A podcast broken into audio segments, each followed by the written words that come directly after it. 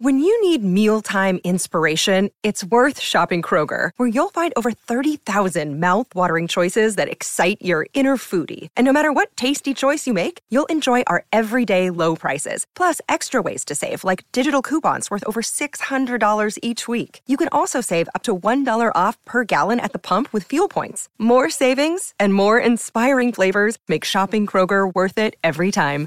Kroger, fresh for everyone. Fuel restrictions apply. Another day is here, and you're ready for it. What to wear? Check. Breakfast, lunch, and dinner? Check. Planning for what's next and how to save for it? That's where Bank of America can help. For your financial to-dos, Bank of America has experts ready to help get you closer to your goals. Get started at one of our local financial centers or 24-7 in our mobile banking app. Find a location near you at bankofamerica.com slash talk to us. What would you like the power to do? Mobile banking requires downloading the app and is only available for select devices. Message and data rates may apply. Bank of America and a member FDIC.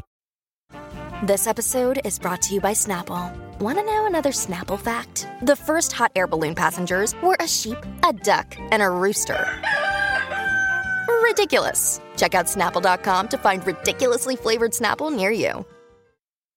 This holiday season, the Tunnel to Towers Foundation delivers on its promise to do good and never forget the sacrifices America's greatest heroes have made for us with their annual season of hope. Between Thanksgiving and New Year's Eve, the foundation will deliver mortgage free homes to dozens and dozens of America's catastrophically injured veterans, fallen first responder families, and Gold Star families. Bring hope to heroes. Donate $11 a month to Tunnel to Towers at t2t.org.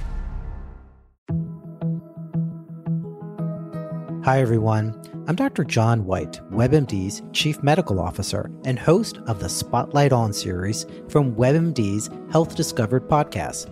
For this special two part episode, you'll hear up close and personal journeys about being diagnosed with a rare type of cancer, multiple myeloma. He looked at me. I have been his patient for more than 20 years. And he said, This is really strange. You're an African American, age 57. I've never seen this before. This back pain that you're continually having with no signs of osteoporosis. No signs, exactly. And I didn't have any signs of osteoporosis in my family history. Listen to Health Discovered on the iHeartRadio app or wherever you get your podcasts. We got a boring ass reunion. We got two finales. We got one of the best reality TV episodes in recent history. We got a show full of motherfuckers that need to break up. And we got Dolores Catania cussing out half of the state of New Jersey. And you know what's funny? I still prefer Joseline's Cabaret in a circle over all this shit. Maybe I'm just getting tired of our normal reality TV. I don't damn know, but I gotta ask y'all some questions and I got some things to talk about. It's the reality TV roundup episode of Me and You, The Housewives and Marvel 2. Let's do it!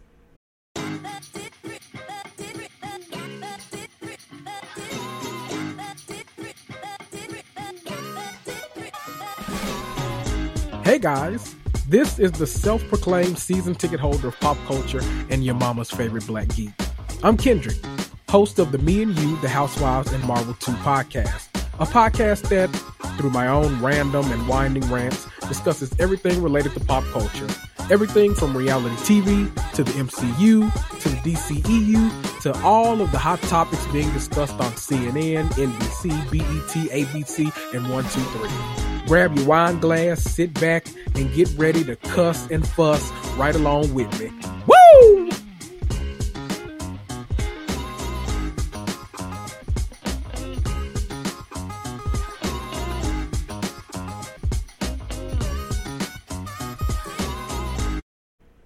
Oh, hey guys. It's your boy Kendrick here to talk about reality TV that we had this week. Now, look, y'all know I, if you follow me on Instagram, right now my biggest obsession is The Circle. I'm I'm all in on season two. We got a few new episodes this week. We get the finale next week. I'm all in. I'm actually trying to set up a little interview series. I've gotten some responses back. I'm very happy. Keep that under wraps. Hopefully, Y'all just pray that it all, you know, comes to fruition. I don't know if it will. I don't know if it won't. I don't know what's up. You know, I'm a pessimist. I don't believe in optimism. Optimism is the devil's lettuce. I don't partake in it. So I, I stick to pessimism and the lakes that I'm used to, okay? I'm into, uh, look, reality TV nowadays, I'm into The Circle and I'm into Joseline's Cabaret. I've been scared to ask y'all if y'all want me to start covering this stuff on the podcast because the that might listen. The circle it'll take us down a notch, like a little, you know, a little more PG than what we used to. But Joseline's Cabaret is gonna take us into uh, TVMA or TV uh not rated. It's gonna take us into something that we're not used to. Damn, double homicide. You know, I'm we that, that's a little bit of a you know a little transition. I don't know if that might be Patreon talk right there. Wait till I finally start the Patreon, then we'll then we'll maybe talk about Joseline's Cabaret. I don't know. Y'all might convince me. If y'all really want that to happen, I'll make it happen. I mean, I'm watching any damn way. Hell, it's, I don't know. Just let me know. But with that being said, I'm listen, Bravo. This next wave of housewives that you're about to give us needs to give me everything that I want in life. Because if it doesn't, I don't know. I don't know. I, I don't know. Yeah, I, I don't know. It's a listen. I'm about. To, I'm gonna start off by talking about that boring ass Real Housewives of Atlanta reunion. Atlanta has never let me down before, so I just I'm having faith that part two will do me a little bit better than part one did me. But everyone at least you know everyone looked well, so you know I don't know. But Dallas finale this week we got to talk about them. That was boring. Uh, New Jersey was good this week. I'm excited to talk about New Jersey. That was a good ass episode. Uh, you know the non Bravo shows like Married at First Sight Uh, you know, it gives what it always gives each week. Some annoying ass couples that don't belong together that might end up together. That's kind of scary. I don't know, but either way, we gonna talk about it all. I'm gonna kick it off with the Real Housewives of Atlanta because we got a reunion. Y'all know I love reunions. The reason I really watch, as much as I love the Housewives and stuff, the reason I watch the seasons is for the reunion. I'm a reunion person. I will go back and watch a reunion before I go back and watch an episode, before I go back and watch a season, before I go back and watch a moment. I love a reunion. That goes across the board. Now, some cities are a lot better at it than others. You know, Atlanta is the king of reunions. Uh, who else does good reunions? Nobody? Okay. I still watch them though. New York, when Bethenny's there, those reunions are really good. Otherwise, they're, you know, kind of lackluster, but it really depends. Uh, Potomac's reunions get better every year. I'll give them that. They've gotten a lot better, so they're you know they're they're giving New Jersey now.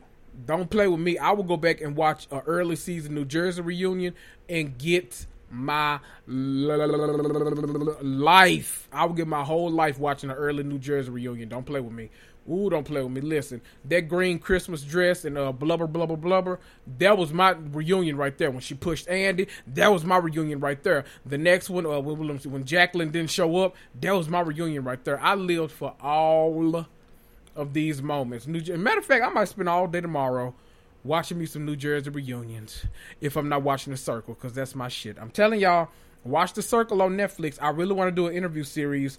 I've, you know, I'm not gonna talk about that too much, but I really I want to make that happen because I'm, I'm I love that show every time. But I didn't have a podcast the first go round. I don't think if y'all didn't watch The Circle, what the hell were y'all watching during quarantine last year? Like I know y'all watched Tiger King, and I, I know y'all looked up and was like, "Wait a minute, what's this? The Circle? What is that?" And then I know y'all just had. I know, I know for a fact y'all tuned in. I don't know.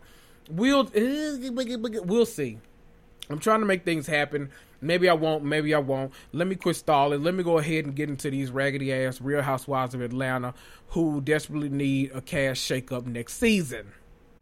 This reunion was tired as fuck, okay? It felt like a, a Real Housewives of Dallas reunion. I mean, we all know they've never had one, so I'm, I'm just saying. The Real Housewives of Atlanta has never disappointed me with a reunion ever. Never. But this shit was a waste of an hour.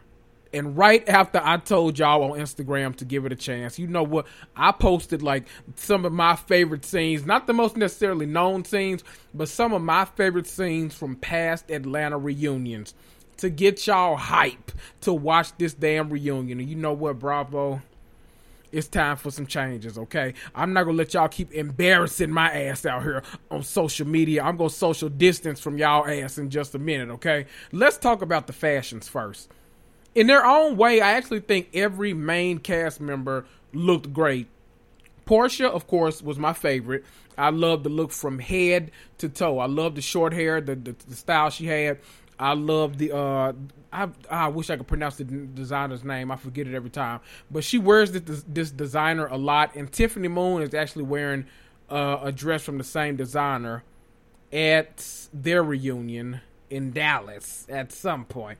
I think that's next week. Who gives a damn? Anyway, uh, she was my favorite. Cynthia and Kenya are tied for second. I loved both of their looks too. Very in theme, very you know real nasty bitch. I you know I liked it. Uh, I, I kept going back and forth though with. Kenya, you tied for second place because I kept going back and forth with your shoulder. You know, sometimes I loved it, sometimes I hated. it.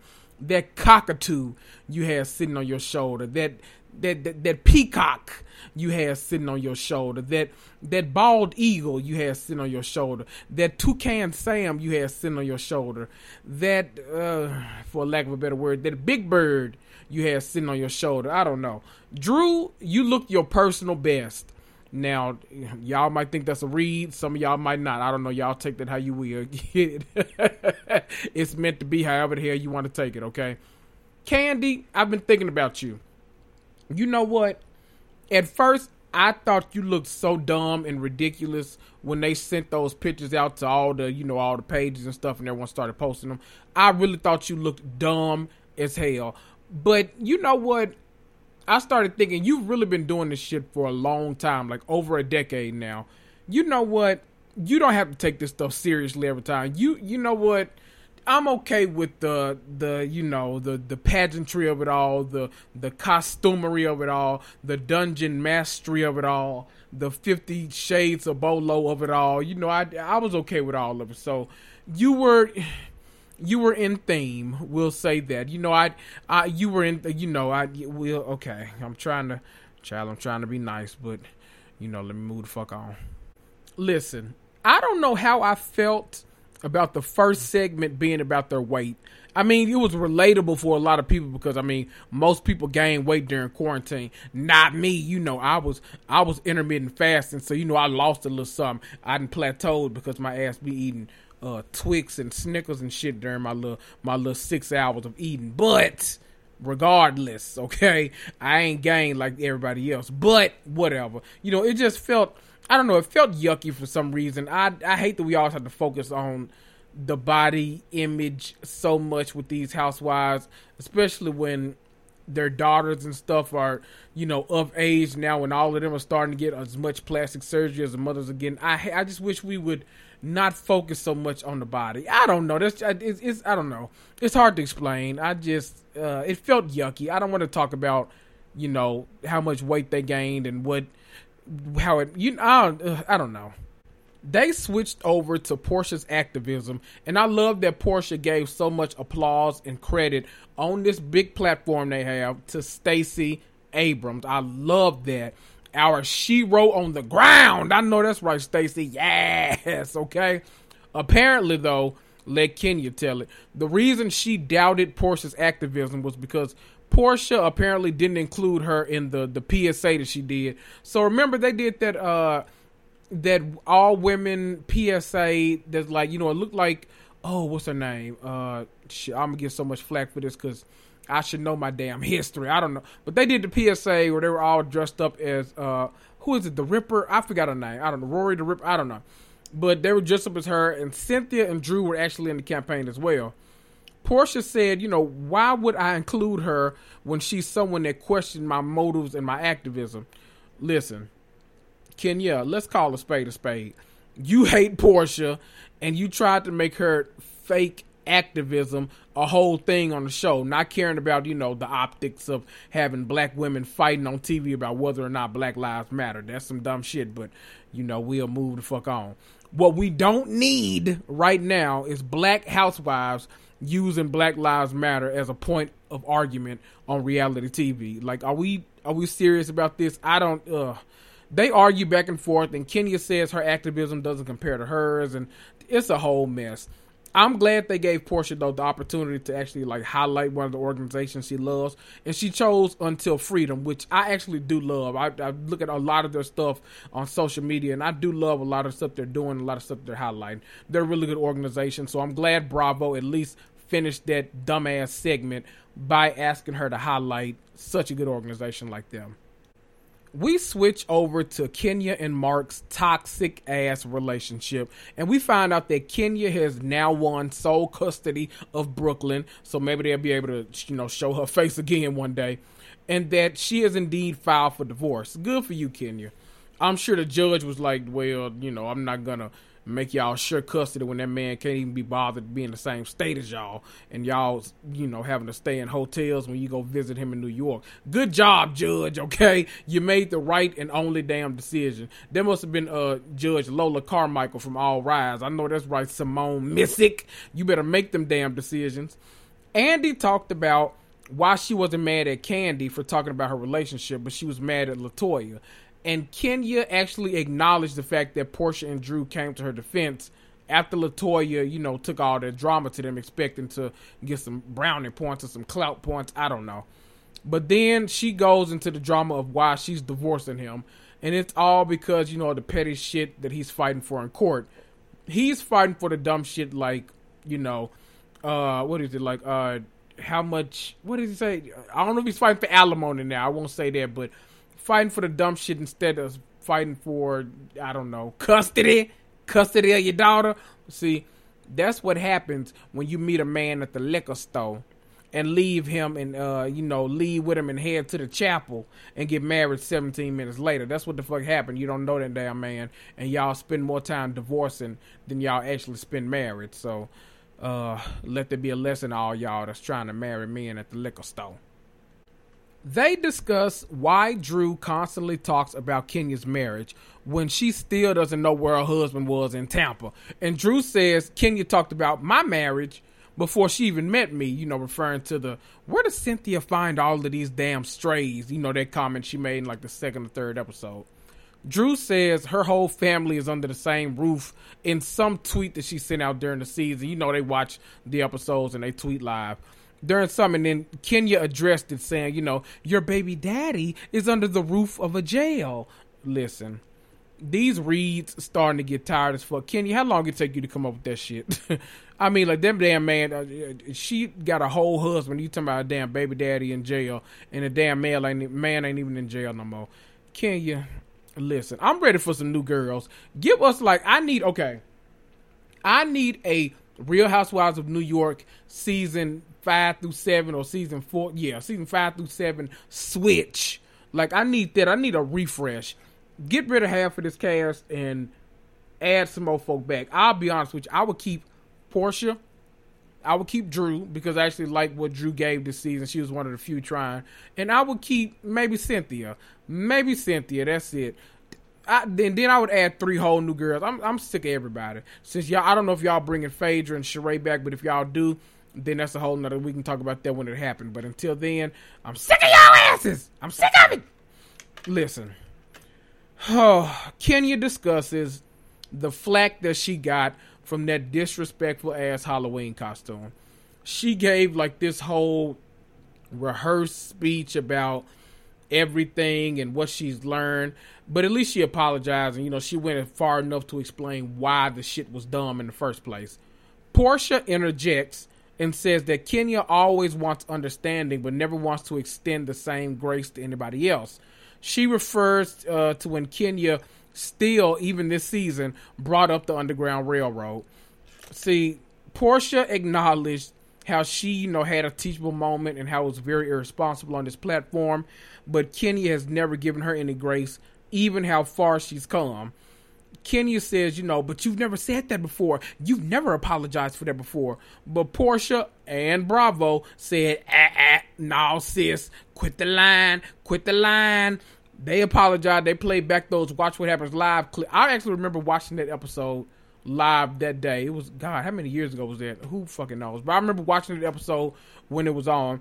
And she was apologizing and saying how irresponsible it was and, you know, yada, yada, yada. Kenya goes all around it, of course, and says, Well, your sister and Drew, Drew dressed in similar garb. I know Drew was like, Now, wait a minute, how I get in? you see, I just be getting thrown and stuff. I ain't even did nothing. Porsha said, Let folks grow. Ho. Well, she didn't say ho, but you know what I mean. Now, Drew, you went on this whole diatribe about, you know, your, uh, that was for a family thing and yada yada yada and then you showed the pictures on instagram which looked like it was the case but the picture that they um girl the picture that i was seeing with it looked you was standing next to some girl that looked like she was dressed like steve urkel unless them if those are her everyday clothes then that's another topic but child if them her everyday clothes then you and her need to get a stylist okay okay let me stop drew you know i like you but girl. Then we get to Drew and Ralph.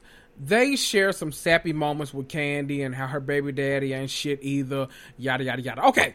Then they get to the part about Kenya liking and sharing a tweet from a fan. Now, see, I want to provide all the context for this one because it, you know, it, it, was a lot of different feelings about this. The tweet read, "The conversation with Drew's son is so cringy." Let that baby go play Minecraft or something. And Kenya retweeted it. Drew asked her about it, and Kenya said, because it made me uncomfortable. Drew said it was irresponsible for her to retweet something about her child. Listen, a lot of people felt a lot of different ways about this. A lot of people felt like, you know, yeah, it was cringy. Y'all shouldn't have had that moment on camera. A lot of other people like, well, it's a damn reality TV show. Stop self producing and live your life on TV. So I get it. I get both of them. Listen, I thought it was like a blanket across all housewives shows that they didn't discuss kids under 18 like even peripherally. I always think about you know Nene and Sheree going at it, but then I think about Nene turning around and bringing up you know the pumpkin. What she said, the buffalo. That's it in the uh the recent season. I don't know. It's I can't keep up with y'all and these damn kids. Look. Ever since uh now look once they turn college age though I'm see I'm trying to defend the babies but once they turn college age, then they can do cocaine in the bathroom, like Jackie said Gia did. but under 18, no. Now, see, they have a whole back and forth, and Drew asked Kenya, How low are we going to go? Because I can go low. Oop. Now, look, me too, Drew. Listen, I love me some Michelle Obama, okay? I love me some Barack, some Michelle. Michelle is my she-ro. She is my real life Ororo Munroe. That's my real life Carol Danvers. That's my my real life Jean Grey. Well, not Jean Grey. Anyway, only the comic book Jean Grey. Okay. Anyway, I love Michelle Obama, but if they go low, I'm taking a first class flight to hell, and I'm discussing things with Lucifer, and not that half naked ass white man on Netflix. I'm talking about the real Lucifer. That's who the fuck I'm talking about. Cause you listen, when they go low, we going low together. Okay, together. Thankfully, all the other women, you know, they came to Drew's defense, including Kandi, and condemned her for putting shit about kids on social media. Kenya, Kenya did something that annoyed me to my core, and I hated whether it's her or whether it's any other housewife across all of the franchises. I hate those damn if and but apologies. I hate it so much. That typical housewife apology. Well, I'm sorry if well, you know, I'm sorry because you. Well, I'm sorry. Da da da da. Why don't you just damn apologize and move the hell on?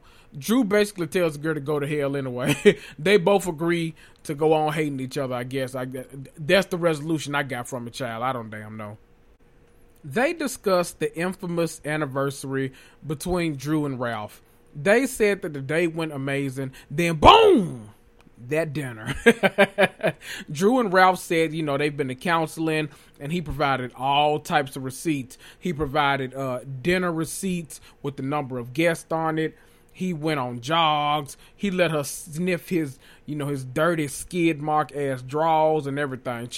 Kandi said, You should have done all this sooner. I know that's right, Kandi. He owned up to everything, but swears he was alone this whole time and just needed time to clear his mind.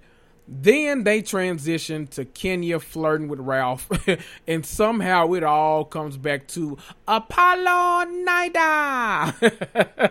Listen, bring back Phaedra, okay?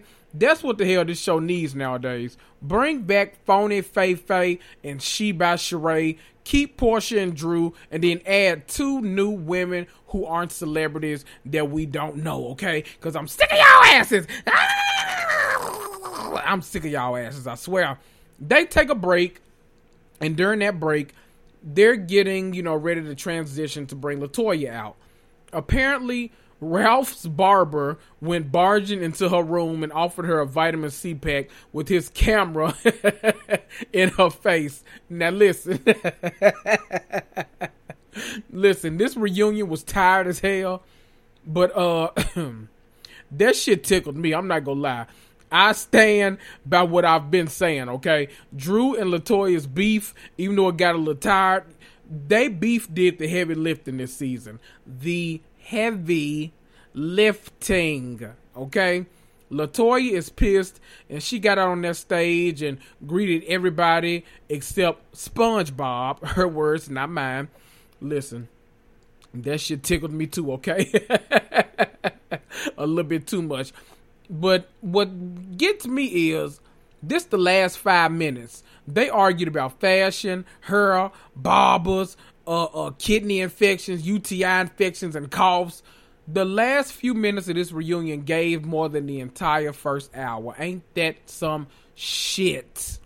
More than the entire season. Hell, look, I mean, look, I've enjoyed a lot of the season. I won't lie.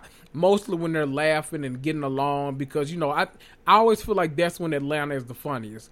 But the drama is so rehashed and rehearsed and tired. It's just bah, bah before I finally transition away from that tired ass reunion into something more magnificent. I'm gonna throw it over look to one of my international listeners, okay? One of my international followers. Yes, international, okay? I've been charting in Jamaica, and I think he's the sole reason, okay? Come on with it let me throw it over to Demar, Demar, who is Index We Trust on Instagram, all the way from Jamaica. Look, y'all better get into this accent. That accent is everything, everything, okay? And he quotes nothing but Nicki Minaj on his Instagram. So even though I'm not a barb, I'm low key a barb, and I have no choice but to stand. Let me throw it over to him. Hey Kendrick, how you doing? So let's talk about the Real Housewives of Atlanta. So I know that a lot of persons aren't liking this season and this reunion because they think that it's boring. I am not a fan of this season, to be honest, but I'm not hating the reunion. I'm not sure if because I'm watching for more than just entertainment, I'm also watching because I'm in media and I love the shots and I love to see what shots they use, etc. etc. Um, I didn't hate it. I know that it was different. I know that there was not a lot of drama. I know there was not a lot of arguing, but I did not hate it and I didn't think it was boring because I was looking at more than just the drama, as I mentioned before.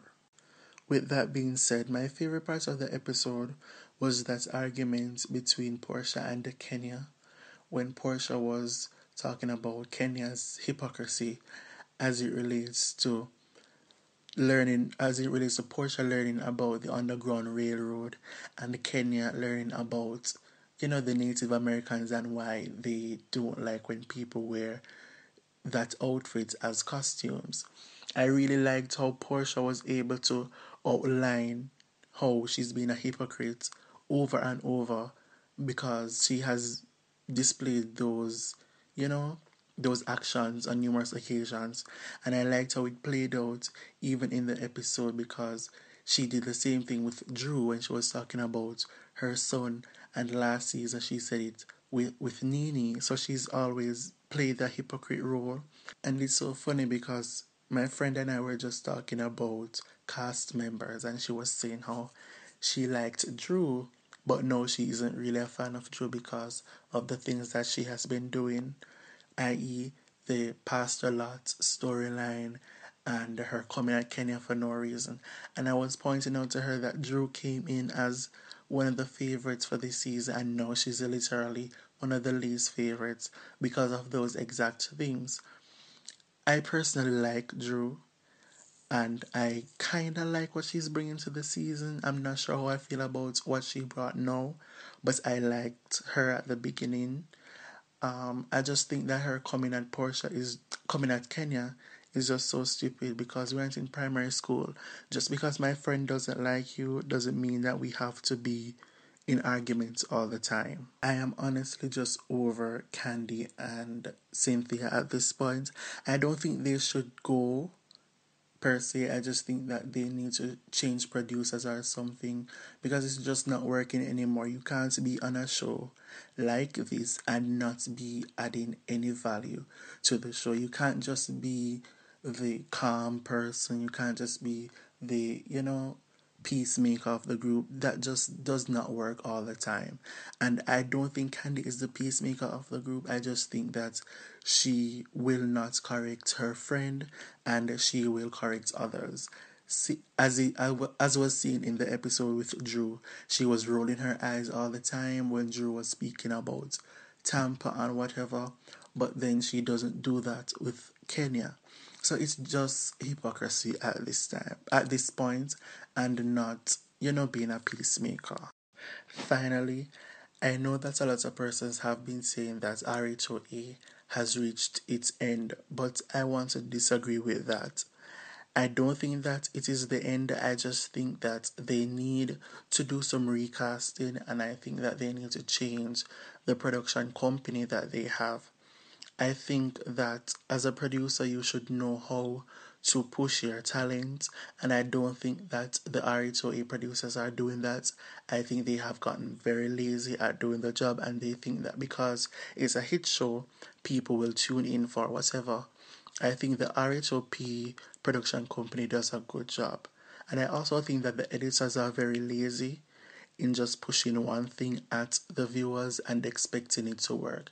And I don't think that viewers are standing for that anymore.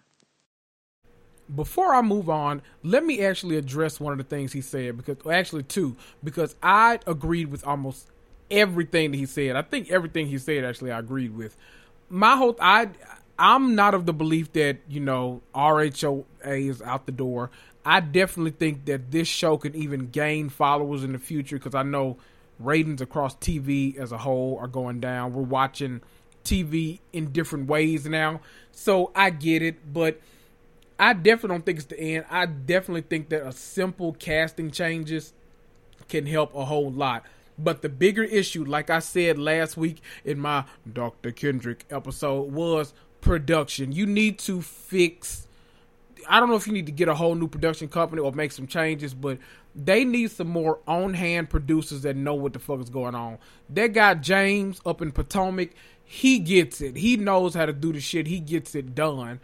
Carlos King, if they could ever get him back, that's what the hell they need. Carlos King was giving it to the grouse, okay? Now look, I'm not gonna leave y'all on that raggedy ass reunion and go to something even more depressing like that Dallas finale.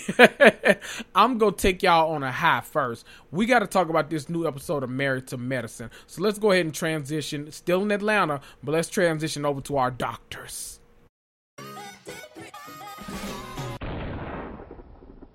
This episode of Married to Medicine is what reality TV should be. We got everything that this this was an episode. This was an ep- this is what the Real Housewives of Atlanta wish they could be right now. We need to get back to Atlanta's glory days, and I know we can. We're all attached to the characters, I know, but we need to make some hard decisions over there. Listen, I don't want to bring y'all back down. Let's go ahead and talk about our doctor friends.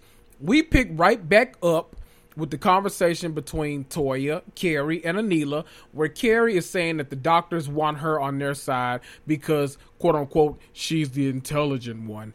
Now, Heavenly Online said that Kerry an old lying ass heifer. so take that with a grain of salt. Meanwhile, the doctors are headed to do the the setup for the testing, and Jackie over there acting like she know Kamala Harris Child, Kamala said ah, ah, and sent that ass right to voicemail. Now, Jackie, see, what if Kamala had answered that damn phone and said, What's up, bitch? Now, see that? You got the first minority vice president out here on national tape TV saying bitch. See, you can't be doing that, Jackie. You almost set that AKA up for the kill. I mean, we know she said behind closed doors to other AKAs, but damn, Jackie, I mean, where, where is your goose? When all of that wraps up, we're back at the house, and Carrie is telling uh, Karen and Eugene about Heavenly's comments. Listen, Karen is funny as fuck to me. he is so damn blunt and honest in all these conversations with Anila and with that lady parents. But we'll say that for another episode. Anila asked that man, You know we're the smart ones and the funny ones, right? He said, If y'all are sitting up here having a conversation about who's the smartest ones in the group, chances are all y'all asses ain't got the good sense that God gave Joseline Hernandez.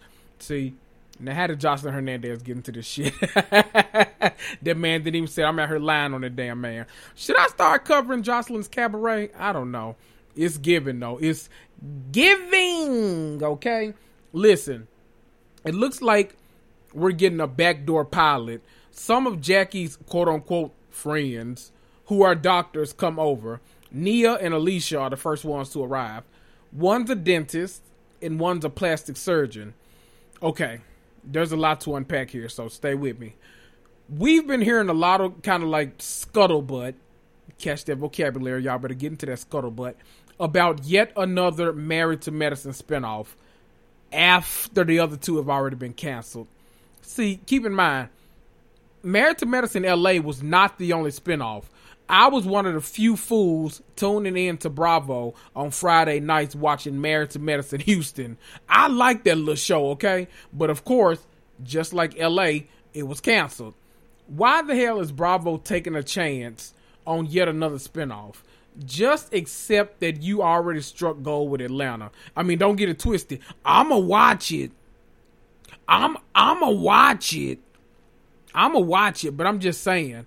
Also, Jackie introduced these women as her, as her friends, but she barely knew their damn names. Production is getting so damn lazy across these shows. I swear. She said, "This is uh, Alicia.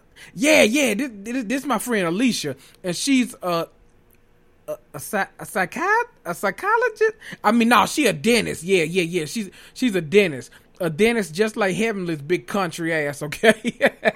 At least Toya know all her uh pretend friend's name. She got a, a, pretend damn doctor there too, but at least she knew that damn lady name. Hell. Toya is tired of these damn friends already. She asked that lady, okay, what you want to drink? That lady said, oh, you know, something, you know, something light you know, and sweet, you, you know, and white, you know, and, and not this, but you know, not that also, and then you know, a little bit of this, but not that too. Y'all know damn well Toya's impatient ass ain't finna do all that, so you might as well settle for whatever uh the Budweiser she bring your ass out that house. Then the same one, I think it's Doctor Alicia, is outside talking about y'all invited me over here and I ain't ate yet. Dr. Heavenly said, bitch, I ain't invite you. See, Dr. Heavenly messy, but she funny as hell now. Heavenly don't look Heavenly don't realize that she's literally talking to her damn clone. Rude and abrasive. Now look, side note, y'all didn't even have to tell me that this man named Elliot walking through that damn door was Eugene's brother. I mean, they are literal clones. Same face, same body, same every damn thing. had he walked in with a, a young ditzy wife, I would have thought that was damn Eugene. Shit, you know what? I told you, like, how did I get in this? I'm sorry, Toya. Look, I think that'll be your last damn time joining them damn people. They already uh let it be known that Eugene's mama and Toya are the polar opposites, and she tried to hang out with the group, and she she left their ass as soon as she got there. Hell, they start talking and giving advice. And Contessa, Contessa throws out there that she doesn't hold grudges and that she tries not to be self-centered. Like, okay, I I give you the self-centered part, but you don't hold grudges. I Contessa, child. And that uh self-centered comment seemed like it was directed right at Toya's ass. They started talking about, you know, I'm a dentist and I'm an OBGYN and we can't be having all this division. And you know, Toya, Toya already mad. She throw out there, well, you know, I, I, I just, you know, went to college and married a doctor, so I must be lesser than, you know. Contessa says, well, you know, most of my friends don't even have degrees, so that doesn't mean anything and then it gets cracker laden. Do you hear me? Cracker laden, because Toya ain't letting this go. She said, So y'all didn't tell Carrie to come over to the intelligence side? Heavenly's ass started dying laughing, and then Tessa, she admitted that she said it in her confessional. Contessa didn't admit it, but Heavenly did.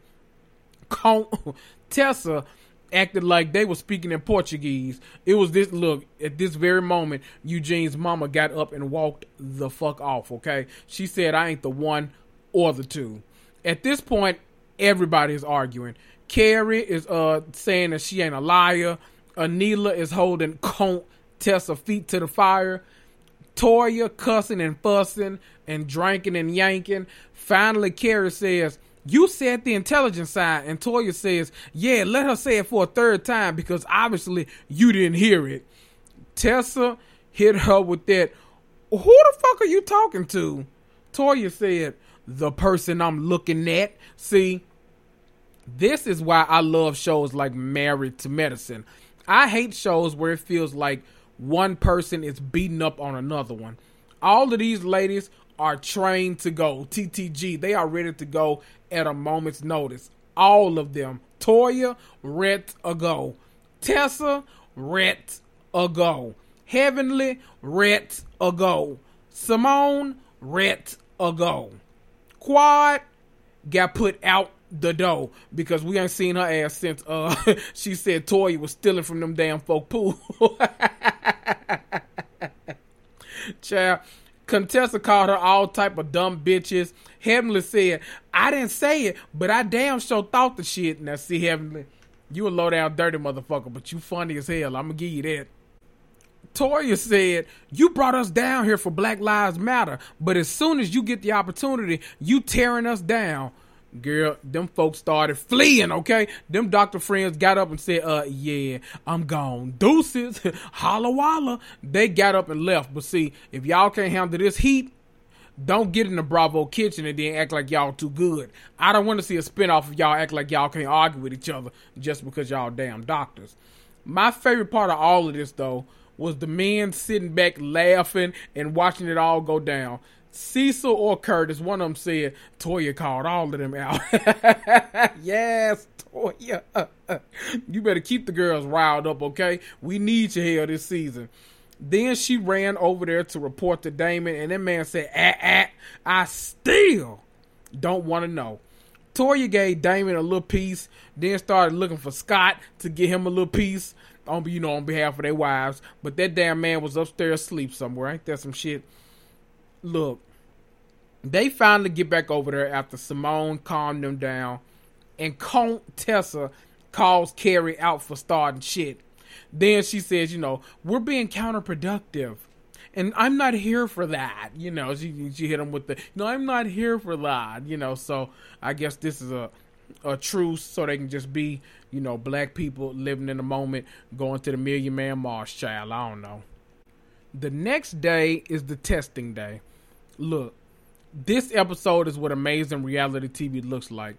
You get d- black doctors contributing in huge ways, not just to like the health initiatives during the pandemic, but also helping these people be able to protest responsibly. Amazing. I just I love it all. And the day before they was cussing each other out, uh, getting ready to fight, nuck and buck, all that shit. I, you, you gotta love it. The doctors go first and get shit set up. The wives and the husbands of the doctors arrive a little bit later. They all have their Black Lives Matter shirts on and stuff the line for testing is around the corner, and we love to see it. We love seeing this excellence.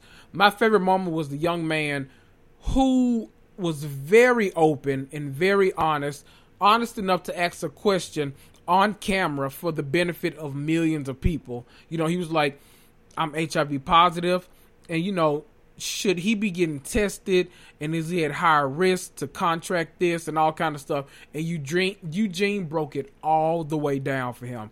All the way down. Listen we love a show that helps break down stigmas and call other people funky dirty holes in the previous scene. That, that's what we call balance okay? We love to see it. We got to see reverend al sharpton we got to see George Floyd's sister speaking. We got to see lawyers and doctors and protesters. Everybody that gives a damn about black lives. Y'all better come on here. I love to see it. See, bravo. You're showing us that you can still make amazing television. Let me ask y'all, because I actually don't know this. Do Married to Medicine and Real Housewives of Atlanta, do they share production companies? I refuse to believe they do. I believe Atlanta is who? Uh truly a child, I don't damn know. Don't let me get the line on this damn podcast and y'all come back later talking about you a goddamn lie, bitch. I said I didn't know hell. Later that night, the women are heading to dinner and they left Carrie and Lisa Nicole Cloud Noggles ass at the house. they said they asses can Uber. I know that's right. I would have charged Heavenly's damn account and took a Uber Black or a Uber XL or an Uber Black XL. Child, what's that called? A Uber BBC? Hell, I don't know. During the ride over, Anila tells Toya that she ain't paid the makeup artist yet. And I'm guessing that'll, you know, play in the future episodes based on the social media drama that's going down right now in the previews that we see for next week's episode.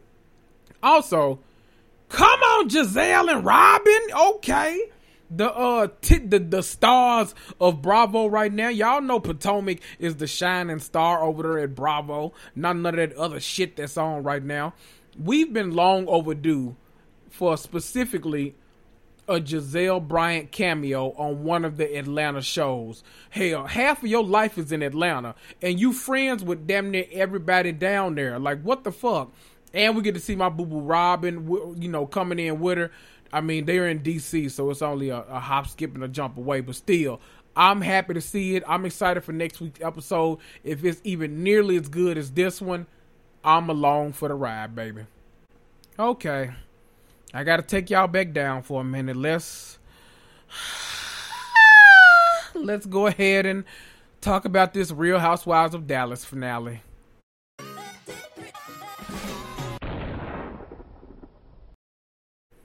We pick back up at this fucking murder mystery party. I think y'all know damn well I'm not gonna talk about this damn murder mystery after the way I showed out last week about murder mysteries being a thing on Bravo. Fuck murder mysteries, okay? we jumping ahead. Anyway, later on, Kary and Brandi's annoying asses are still awake, drunk, and wind up in JR's room. Now remember, they're still in that house in South Fork that was the set of Dallas.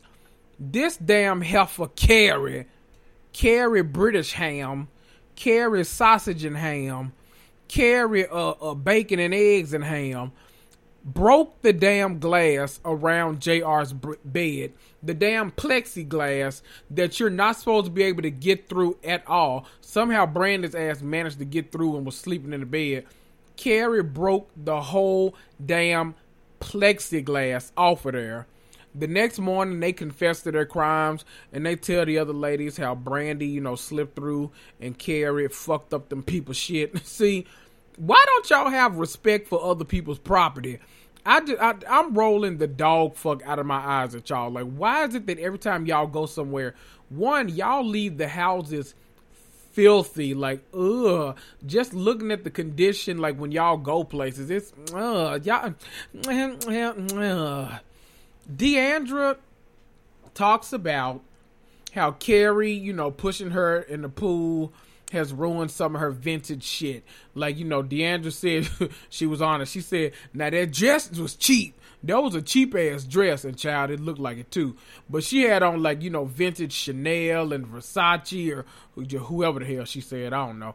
Cam was like, girl, well, let me tell you about last night. And then she spills all the tea about what happened with them people fucking up JR's room. Brandi and Kary end up calling the lady that, you know, rented them the house, crying hysterically or pretending to be crying. Hell, I don't know. And tells them, you know, she's like, oh no, you don't need to worry. It's okay. Everything in that house can be fixed. Then, of course, in Kary's confessional, moments later, while she was acting upset before that, talking about, uh, you know, it's not a big deal. You know, it's, you know, I don't know why everybody's treating it like it's just such a big deal. Whew, Kary, you raggedy. You raggedy here. You're raggedy coronavirus super spreading ass. I can't stand you. Stephanie joins Cam and D'Andra, and they decide that it's time for dun, dun, dun, dun, a housewife's intervention. Hey, hey, hey. Ooh, my throat. Hold on, y'all. Ooh, I was about to try that again. Was my damn that note. Okay. They decide it's time to confront Kary about her tragic ass, raggedy ass behavior. Bravo. Y'all ain't shit because they showed a whole montage about how this lady be tearing up other people's shit. I know that's right, Bravo. Y'all ain't trying to get sued either, hell. Fast forward to the breakfast, and before everyone even gets there, because remember, the husbands are coming, Eduardo tells Kary that he can't come. Now, child, that damn man ain't been on this damn season anyway. Anyway, once everybody is at breakfast, just the ladies though still, the husbands haven't gotten there yet. They confront Kary. They confront her about the salsa, about the plexiglass at JR room, about all her disrespectful ass action. See, Kary need a black mama that'll take a belt to her ass. Cause she has been on this earth violating for 20 plus no I see I was about to lie just then for 50 plus years and you've been on this earth violating. Stephanie's ass is trying to, you know, sugarcoat shit and be all perfect and sweet, you know, good girl etiquette, all that shit. But D'Andra is letting her ass have it. Do you hear me? Come on, Mama D Jr. Kary finally concedes and apologizes for the 78th time this season alone. Child, after breakfast, Kary went upstairs and D'Andra went after. They ended up having a good talk where Kary, at first, took back all of them damn apologies. now, I ain't gonna lie, that's some shit I would do. The next day, when you uh acknowledge my apology, I'm like, bitch, I ain't even mean that shit, ho. You know, I gotta get mad because you you sitting up there embarrassing me in front of all my friends. I ain't even mean that shit, okay? But by the end of their talk, Kary talks about everything going on in her personal life and you know how bad stuff is with Eduardo and all that kind of shit. All that shit the fuck. All that shit the fuck. I don't know. Kary, I'm so tired of y'all ass. By the end of the talks, Kary talks about, you know, everything going on and offers what seems to be a sincere apology, but I feel like I say that shit every week. Kary, respectfully, please go to hell all of the men finally arrive, and the Dallas party or whatever it is is underway. The funniest part of all of this is when Tiffany and Daniel go upstairs getting ready, and they putting on them damn outfits and wigs and shit. And Tiffany standing there in their blonde wig is like, it looks like we're trying to be white. See, that's why I don't go to no damn theme parties. Y'all ain't about to have me out here looking like uh Matt James and Rachel Kirkconnell. Listen, let me tell you what the gag was though in this damn episode. Brandi at this party gushing over Bryan, you know, being the best man for her and how he's been helping her and yada yada yada. But chap, that damn man is all on video slobbing another helper down in the middle of the club. Yikes! In my Nicki Minaj voice. I know y'all met in eighth grade, but you should have left his ass in college, okay? Cause woo. Speaking of which, right after they stop filming, is we find out that Brandi finds out that she was 16 weeks pregnant. 16 weeks pregnant. You, child, look, you've been hitting them damn bottles kind of hard. You've been hitting them so hard that you ain't realized that you are literally over a quarter pregnant. a quarter is three damn months. You more than that Child, listen, Dallas, I only like to be in y'all business like that because it don't make no damn sense to me and it's not that damn entertaining. But anyway, Samaj, my boy Samaj from the Me I Am Cancelled podcast, had a few thoughts on this raggedy ass finale, and boy oh boy, I couldn't agree more, and I couldn't have said it better myself. Hey Kendrick, this is Samaj from the Me I Am Cancelled podcast, currently stationed in Maryland. right, so I'm here to talk to you about Dallas. So, what I found interesting about the finale is that even though I didn't watch the season except for maybe two or three episodes, I knew exactly what was going on. I knew exactly what I was going to get when I signed up. Wasted time in despair. And what do you know? I had my time wasted and I was filled with despair because I gave these people my time again, only for them to fuck me over again. I'm glad it's over. That's why I watched it because I knew because I knew it was ending. Because you know I like things that have a conclusion. I like when things come to a close. We can put a pin in it and move on. And I'm glad we are moving on. I'm sorry to myself to have wasted my own time, but I'm happy to know that this chapter is ending. As the kids say, this too shall pass. It's passing. Child, I didn't even spend 10 minutes on Dallas. Ain't that some shit? I mean, that boring ass Atlanta reunion, I spent damn near 30 on that alone. And, woo, and we ain't even, you know what? the Dallas, y'all got to get it together. I'm afraid y'all gonna get canceled, or they, or even worse, they gonna move y'all ass to Peacock. well, I hope y'all don't get the uh, the Peacock kiss of death. I don't know. Anyway, I let me go ahead and uh, let's let's take it back up. Let's bring the mood in the room back up. Let's go ahead and talk about Summer House.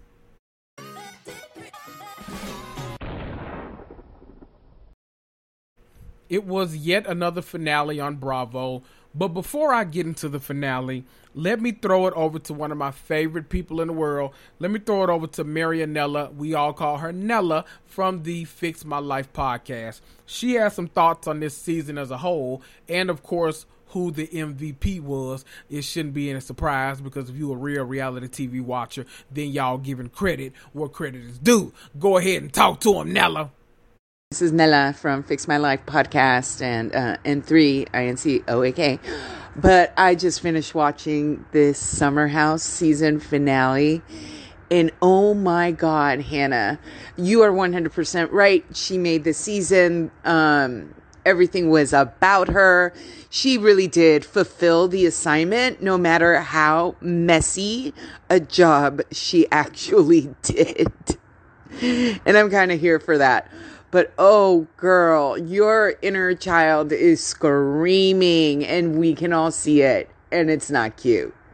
Anyway, Kendrick, love you. I love you more, Nella.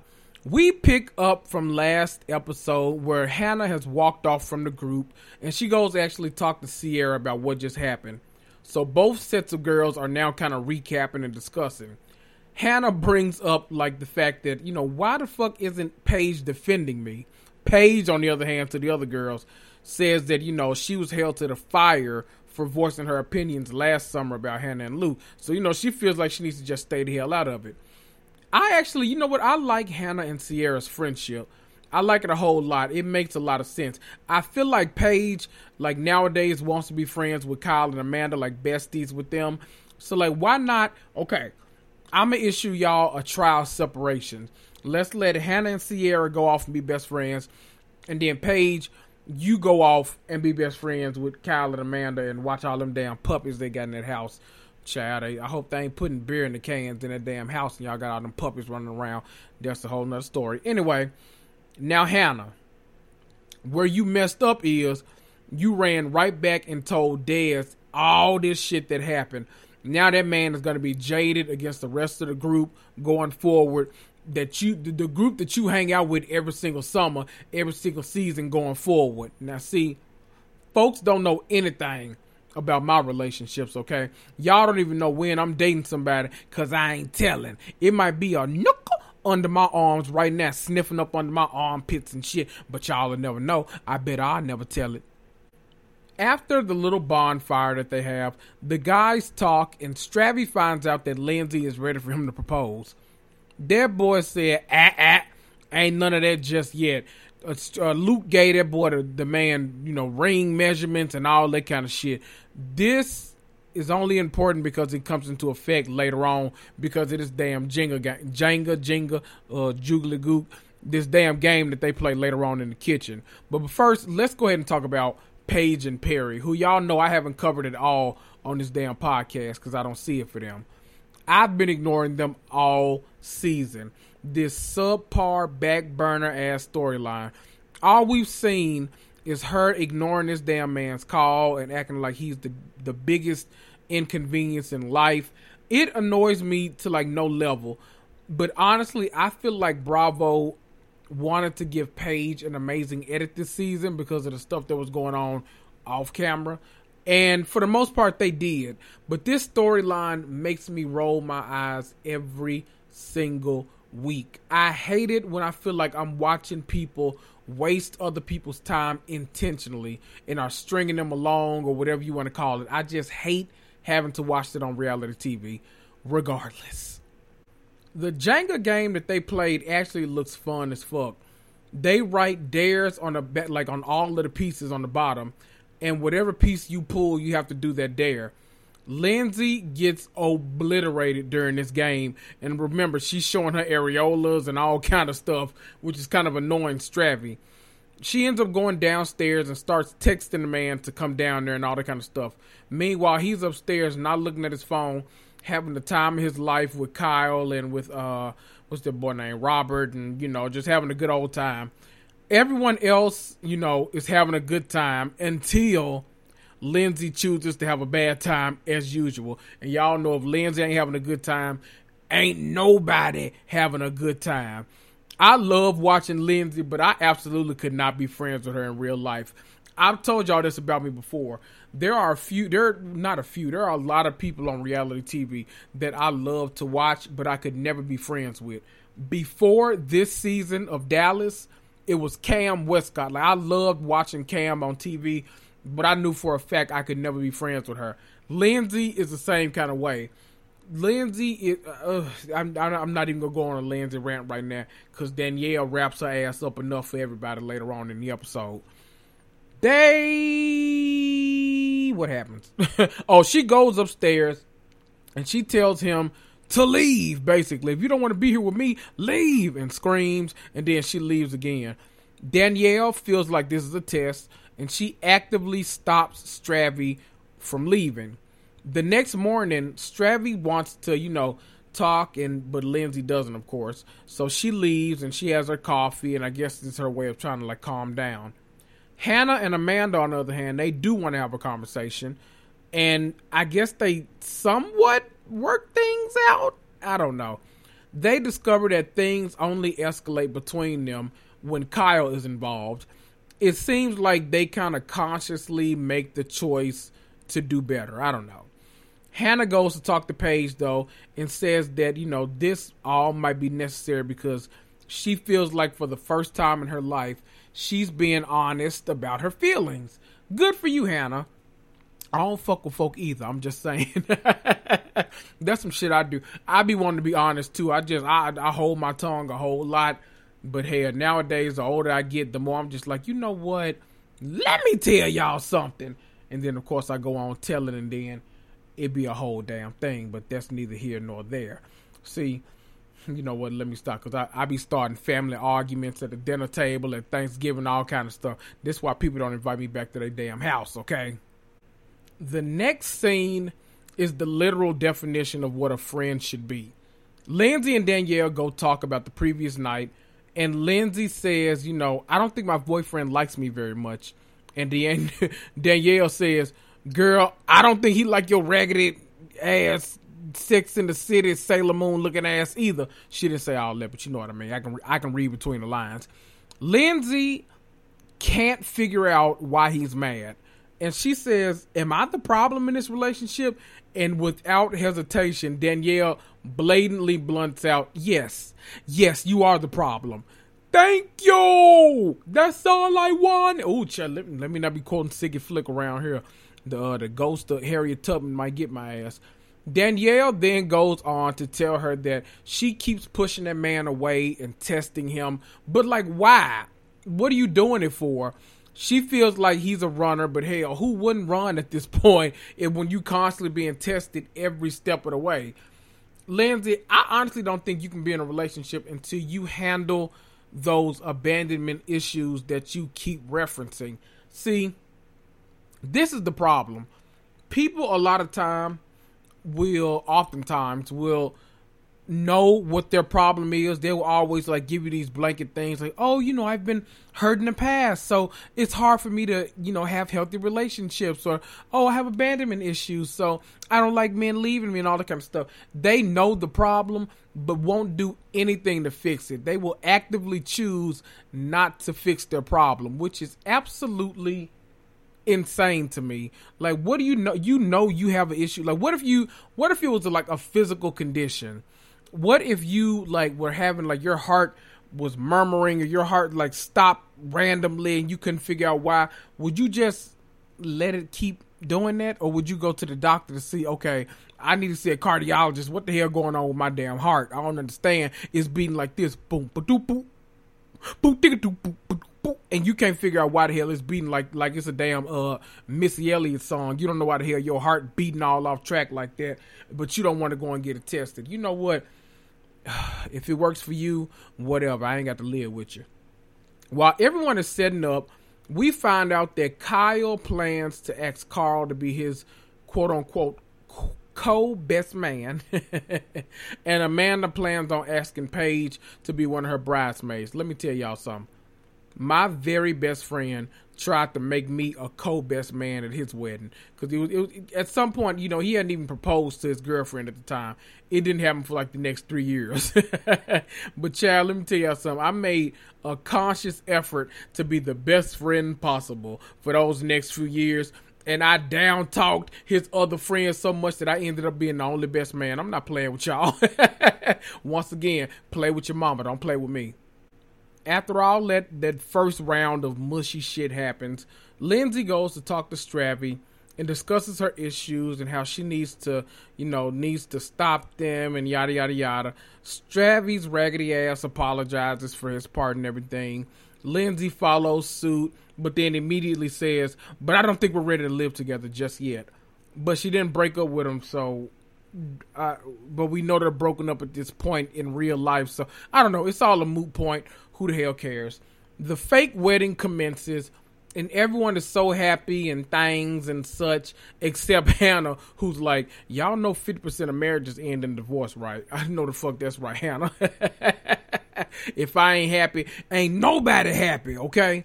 Robert cooks all of that delicious looking food, and then the speeches start.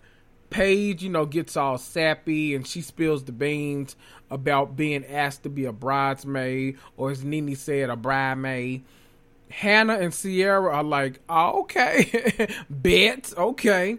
Hannah says that, you know, in her confessional, Paige is being rewarded for not saying her real feelings about Kyle. Ooh. Now, see, look, both of y'all have made these kind of statements before it seems like Hannah and Paige are both sitting on a lot of information about each other. It seems like Paige might be talking shit, just as much shit about Kyle and Amanda's relationship as Hannah does. Which honestly, it would make total sense because I mean they best friends, and you know if you're saying that kind of stuff to your best friend, I mean you don't think it's gonna ever get out. But also, you've expressed those kind of things before on the show, so I mean that wouldn't totally be without the realm of possibility. I don't know it also seems though like Hannah has been, you know, some splaining to do about this relationship timeline because you know we don't know when hell you got with Des, when you got with Luke, when you got with uh Pastor Troy. We don't know what the hell going on. Look, y'all better be quiet and be best friends and just talk this shit out in private like the rest of us. I don't know what the hell y'all think going on. Listen, we've got the Summer House finale. If you're listening to this episode the day it comes out, then tonight the Summer House finale commences. I can't wait for it. Look like it's gonna be real good. I'm ready to see why everybody and their mama keeps storming off stage. I'm ready to see why Paige told that girl, "Fuck you, Danielle." You know, I'm ready to see all of that. Why Lindsay think folks being disrespectful, but she think everybody being disrespectful. Yes, a lot. I'm just, I'm ready to see it. Summer House. They did what they needed to do this season. Hold on, let me rephrase that, and I don't give a damn who get mad Hannah Berner did what she needed to do this season. If it wasn't for her, this would have been a boring ass season because did nobody else contribute in any way except Lindsay occasionally with Stravy, but he left uh, a quick as hell after what two episodes, then came back for the last two. So I'm just saying, you know, praise God for Hannah. You gave us a great season. Good job. You know what? I give secondary to Luke because Luke. Luke did what needed to be done by screaming at every damn body and by causing a big fight uh, got caught fighting in his underwear and shit. You know, I'll take it. Go ahead. Let's listen. Let's go ahead. We only got two more shows left. Let's go ahead and talk about Married at First Sight.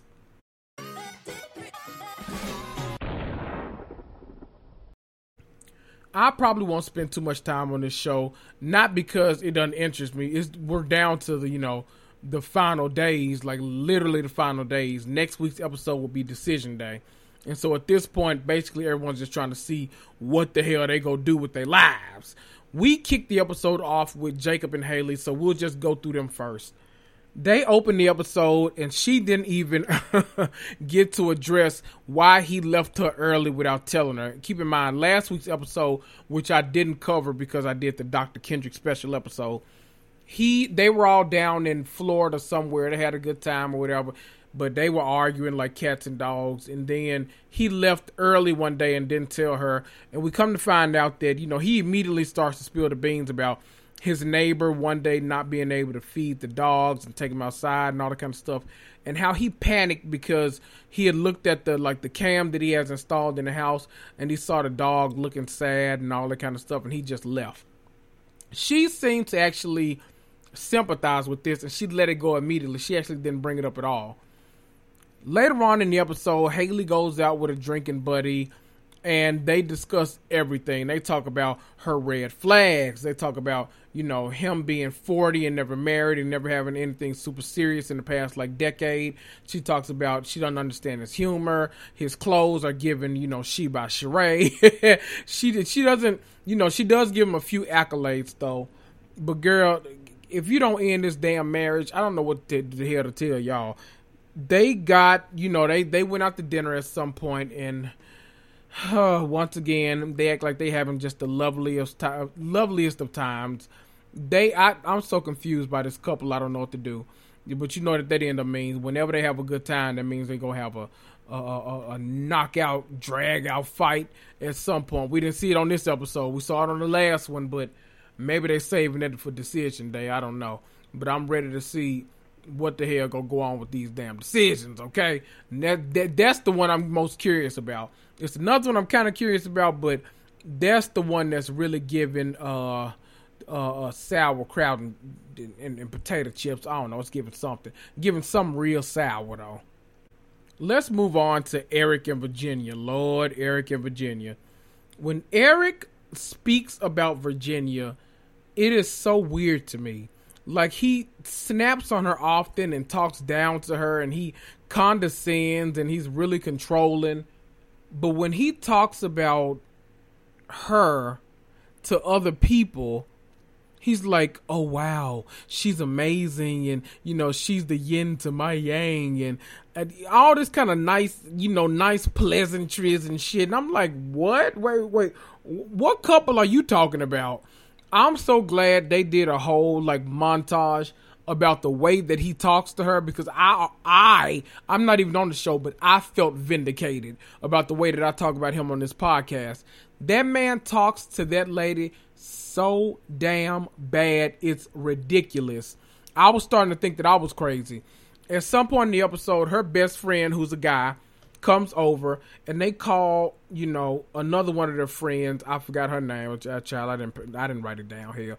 Y'all, y'all know during marriage, that damn show so long. You know, I was uh, uh, playing tiddlywinks and uh, chewing bubblegum and shit. I don't know.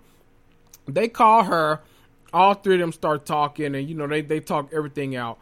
Obviously, you know Erik is uncomfortable with her having guy friends, but the guy seems super supportive and level headed they talk about you know all the recurring issues and how she's still not sure what she's gonna do and how she doesn't want to you know move into his place i don't know if i've said this to y'all on this podcast but i agree with her 100% on this issue now i'm wondering what other people think about this because I would want to find a place for us to move into instead of me moving into your space. Like that's your place.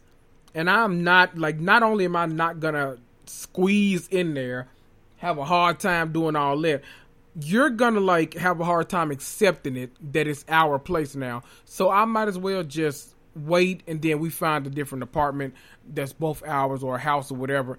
I agree with her on that one. I'm actually curious to see what they're gonna do on decision day because it seems like he's all ready to go all in no matter what, but it's really gonna come down to her. And I'm curious to see what she's gonna do. Girl, look, what's her name? Uh, I forgot it. The devil, Virginia, run, bitch, run! I'm just saying, I'm trying to help you out, sis. I don't, I don't know what to do. Clara, matter of fact, you run too. Speaking of, Ryan and Clara, she. she's still waiting on that man to say I love you.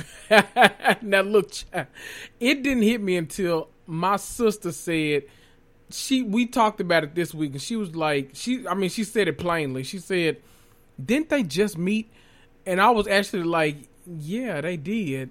At first, you know, I was like, you know, he he has a lot of intimacy issues because he wouldn't say it.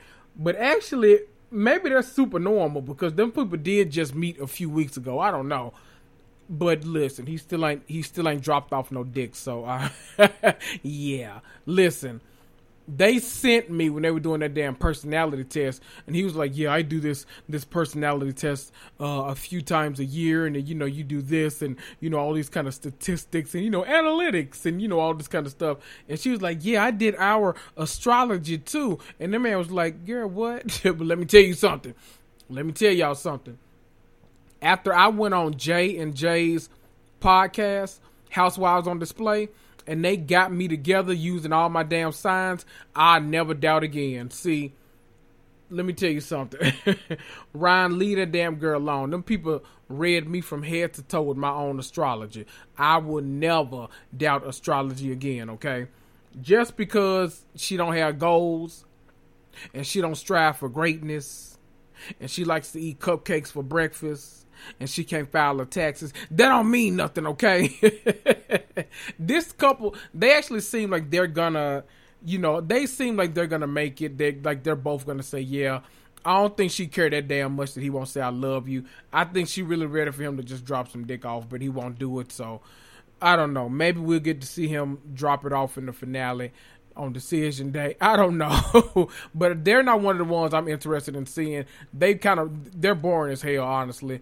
But I'm I'm curious to see, you know, if that works out for them. Who knows?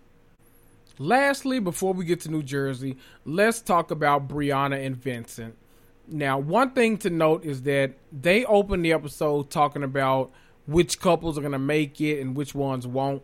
But out of this, Somehow in their discussion, Brianna tells him that she thinks he's a bit disorganized. And then Vincent ends up admitting that he told the you know the therapists or the counselors, the the doctors that put them together, he told them that he wanted a wife that was not direct and that wasn't assertive. So hearing her being described as bossy at the wedding was kind of scary to him. Remember, on wedding day, you know, all her friends, you know, the friends and family get to write notes about like, you know, uh, Ryan, this is what Clara's family wants you to know about her, and then they do the little stuff. In her note that they read to him, all of them described her as bossy. They meant it in a cute way, but he was like, "Oh shit, they giving me everything I didn't ask for." This threw her all the way off. She knows that he holds on to shit for the longest time too. Now, see, we talked about holding grudges earlier. He holds a grudge. Ryan, I mean, not Ryan. Uh, uh, Vincent holds a damn grudge. She knows that's gonna come back up at some point. That convo with her mama was everything because mama told her how it is about her and him. You better come on, mama.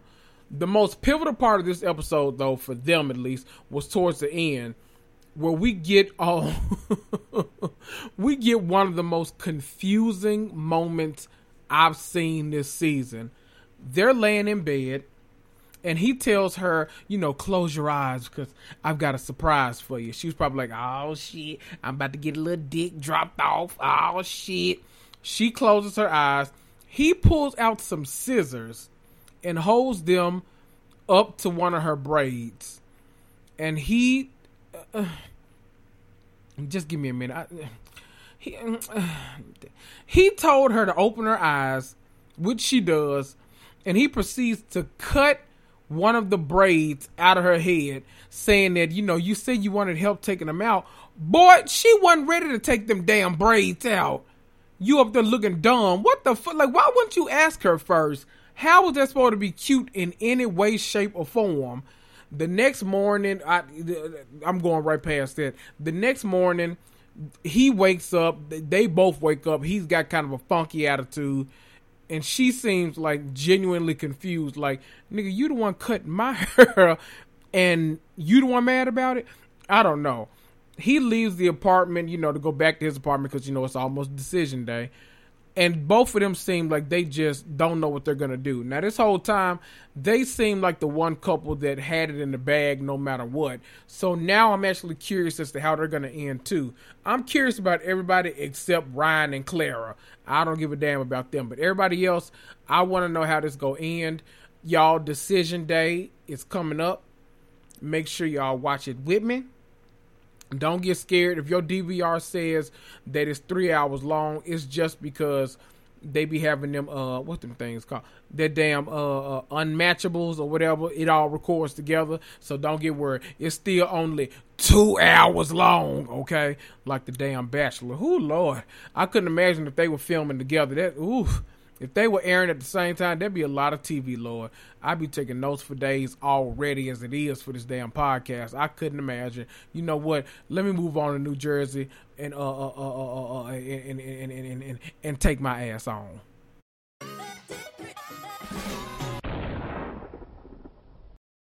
Child, I went into this week thinking it was the New Jersey finale. Somebody lied to my ass. We still got two more episodes into the finale, not including the episode I'm about to talk about. You old lying ass insta heifers.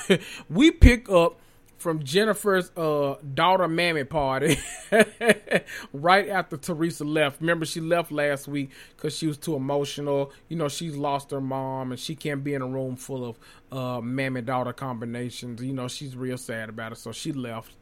Jennifer tells us that she's uh, helping her mom renovate a house much closer to her because she was always like she was falling asleep in two hours of traffic just to come and visit her. Hell, her mama's social life revolves around uh, her and her sister anyway, so you might as well be right down the street. The gag of this whole little mammy daughter brunch, lunch, uh, uh, tea sipping is when they get on Dolores' ass. Listen, Dolores got tired of y'all this episode. Dolores was ready to fight y'all this in, from start to finish. They telling all their lady business in front of her mammy, even even the shit that psychic Gina Marie was saying, you could tell Dolores wanted to cuss Jennifer the fuck out, but she restrained. She held back. But it looks like her mama uh, got the same opinions about David that we all do. Child, Dolores, leave that man so you can finally get over to uh, uh, Narnia, so you can finally get to Neverland, so you can finally get to Oz, Look, I don't know if those are any good places to be, but hey, it is better than David House. Shit. The scenes with just the husbands is always a good time. We're lucky to be in the presence of these all New Jersey husband scenes, okay? It's like getting a, a two song Beyonce concert. No, it's not two hours, but it's better than no Beyonce concert. Am I right?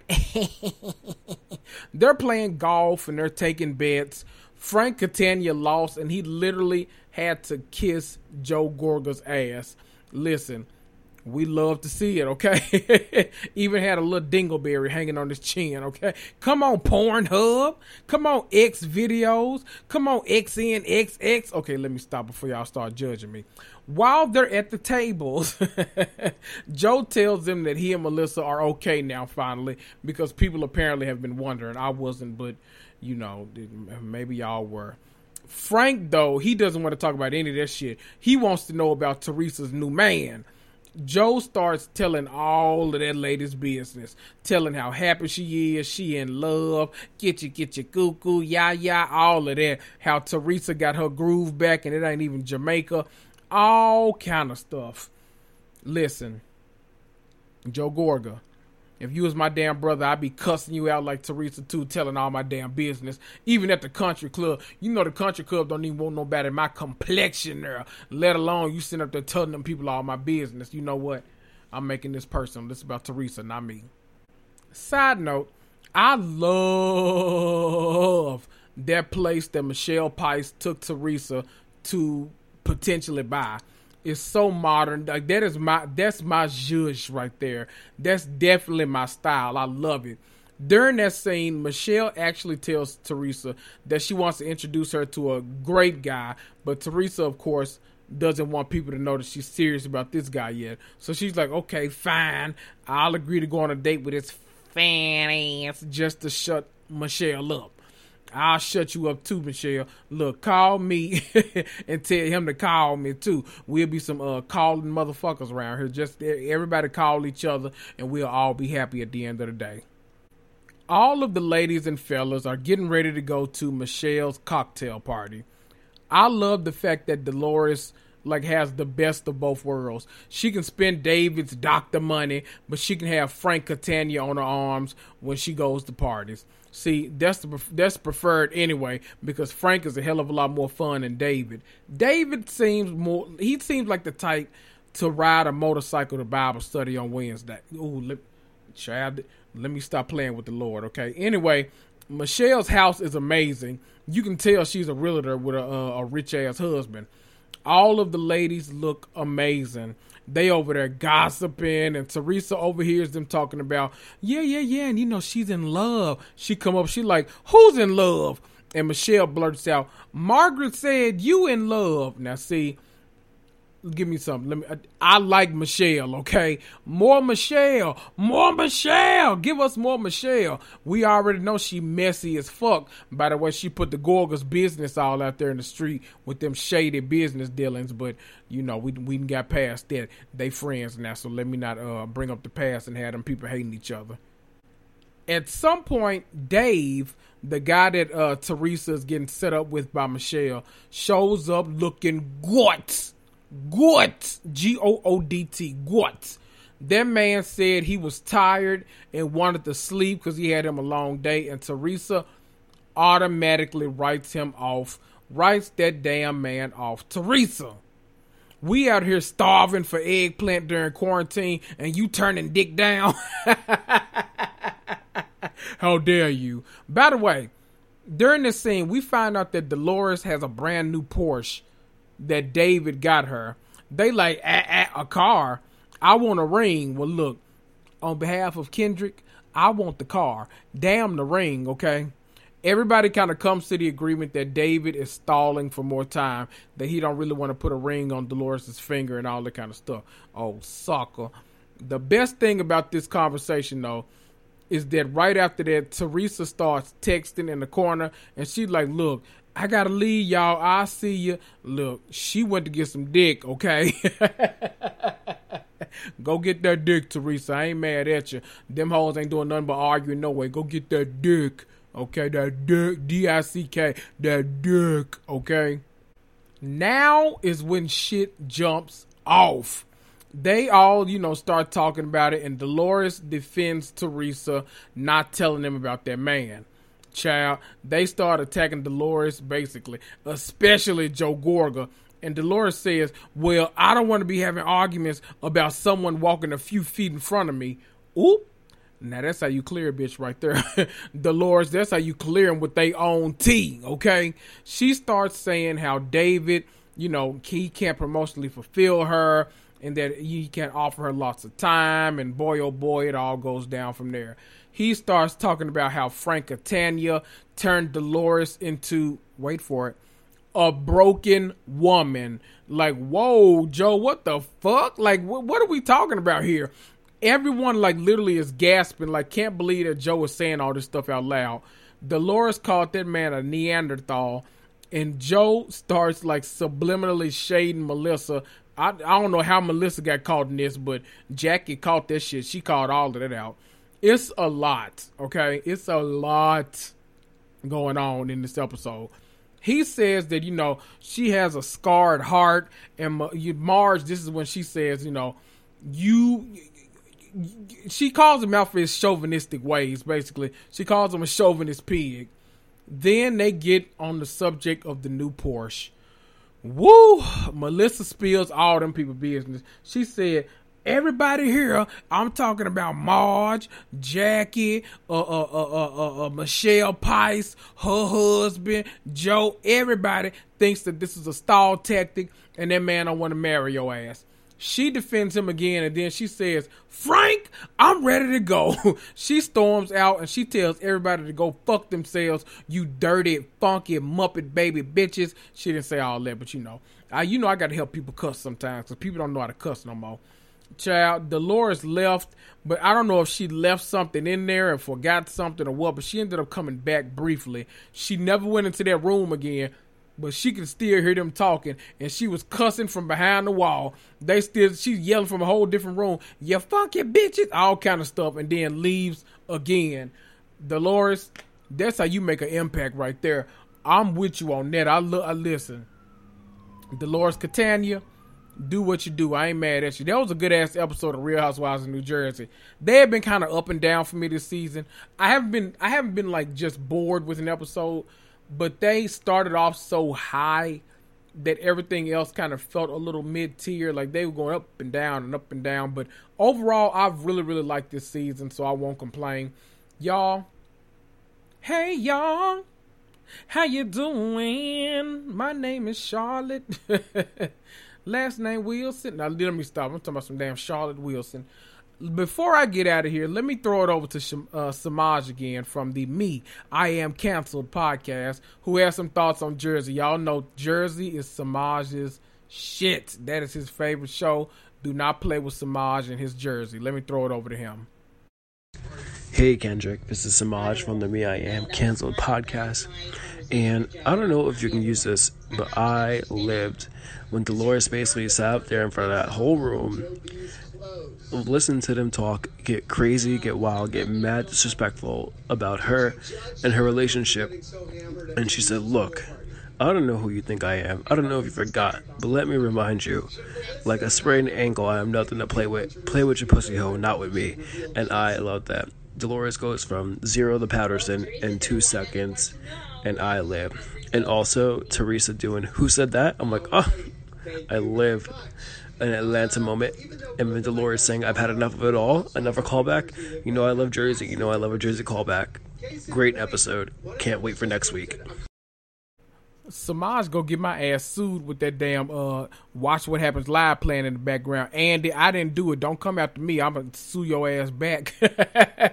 I sue back. I'm that kind of type.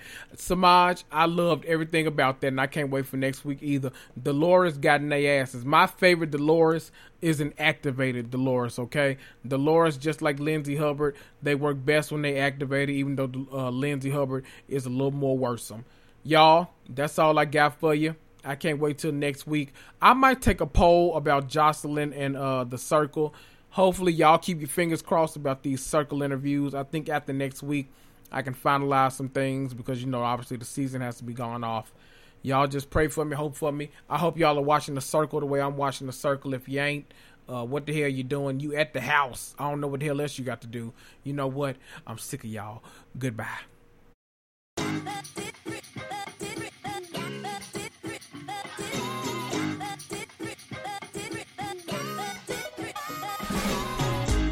As always, thanks for listening. Want to support me for free? Just head on over to Apple Podcast or Stitcher or Podchaser or Castbox and leave me a five star rating and review. Need to contact me? Just email me, housewivesmarvelpodcast at gmail.com. Also, don't forget to follow me on Instagram for hilarious memes and all kinds of updates regarding the podcast. That's at Housewives Marvel Podcast. This is Kendrick, and I'll see ya.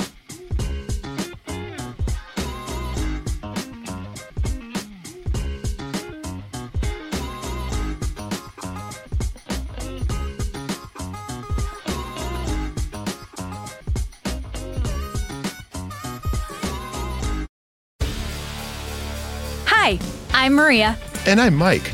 And we're Team, ready. Black Hills Energy knows your home is where your heart is, so they want you to be ready.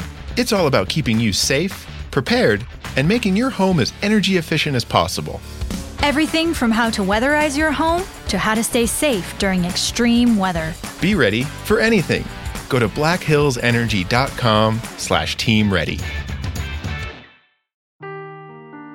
Seeking the truth never gets old. Introducing June's Journey, the free to play mobile game that will immerse you in a thrilling murder mystery. Join June Parker as she uncovers hidden objects and clues to solve her sister's death in a beautifully illustrated world set in the roaring 20s. With new chapters added every week, the excitement never ends. Download June's Journey now on your Android or iOS device or play on PC through Facebook Games.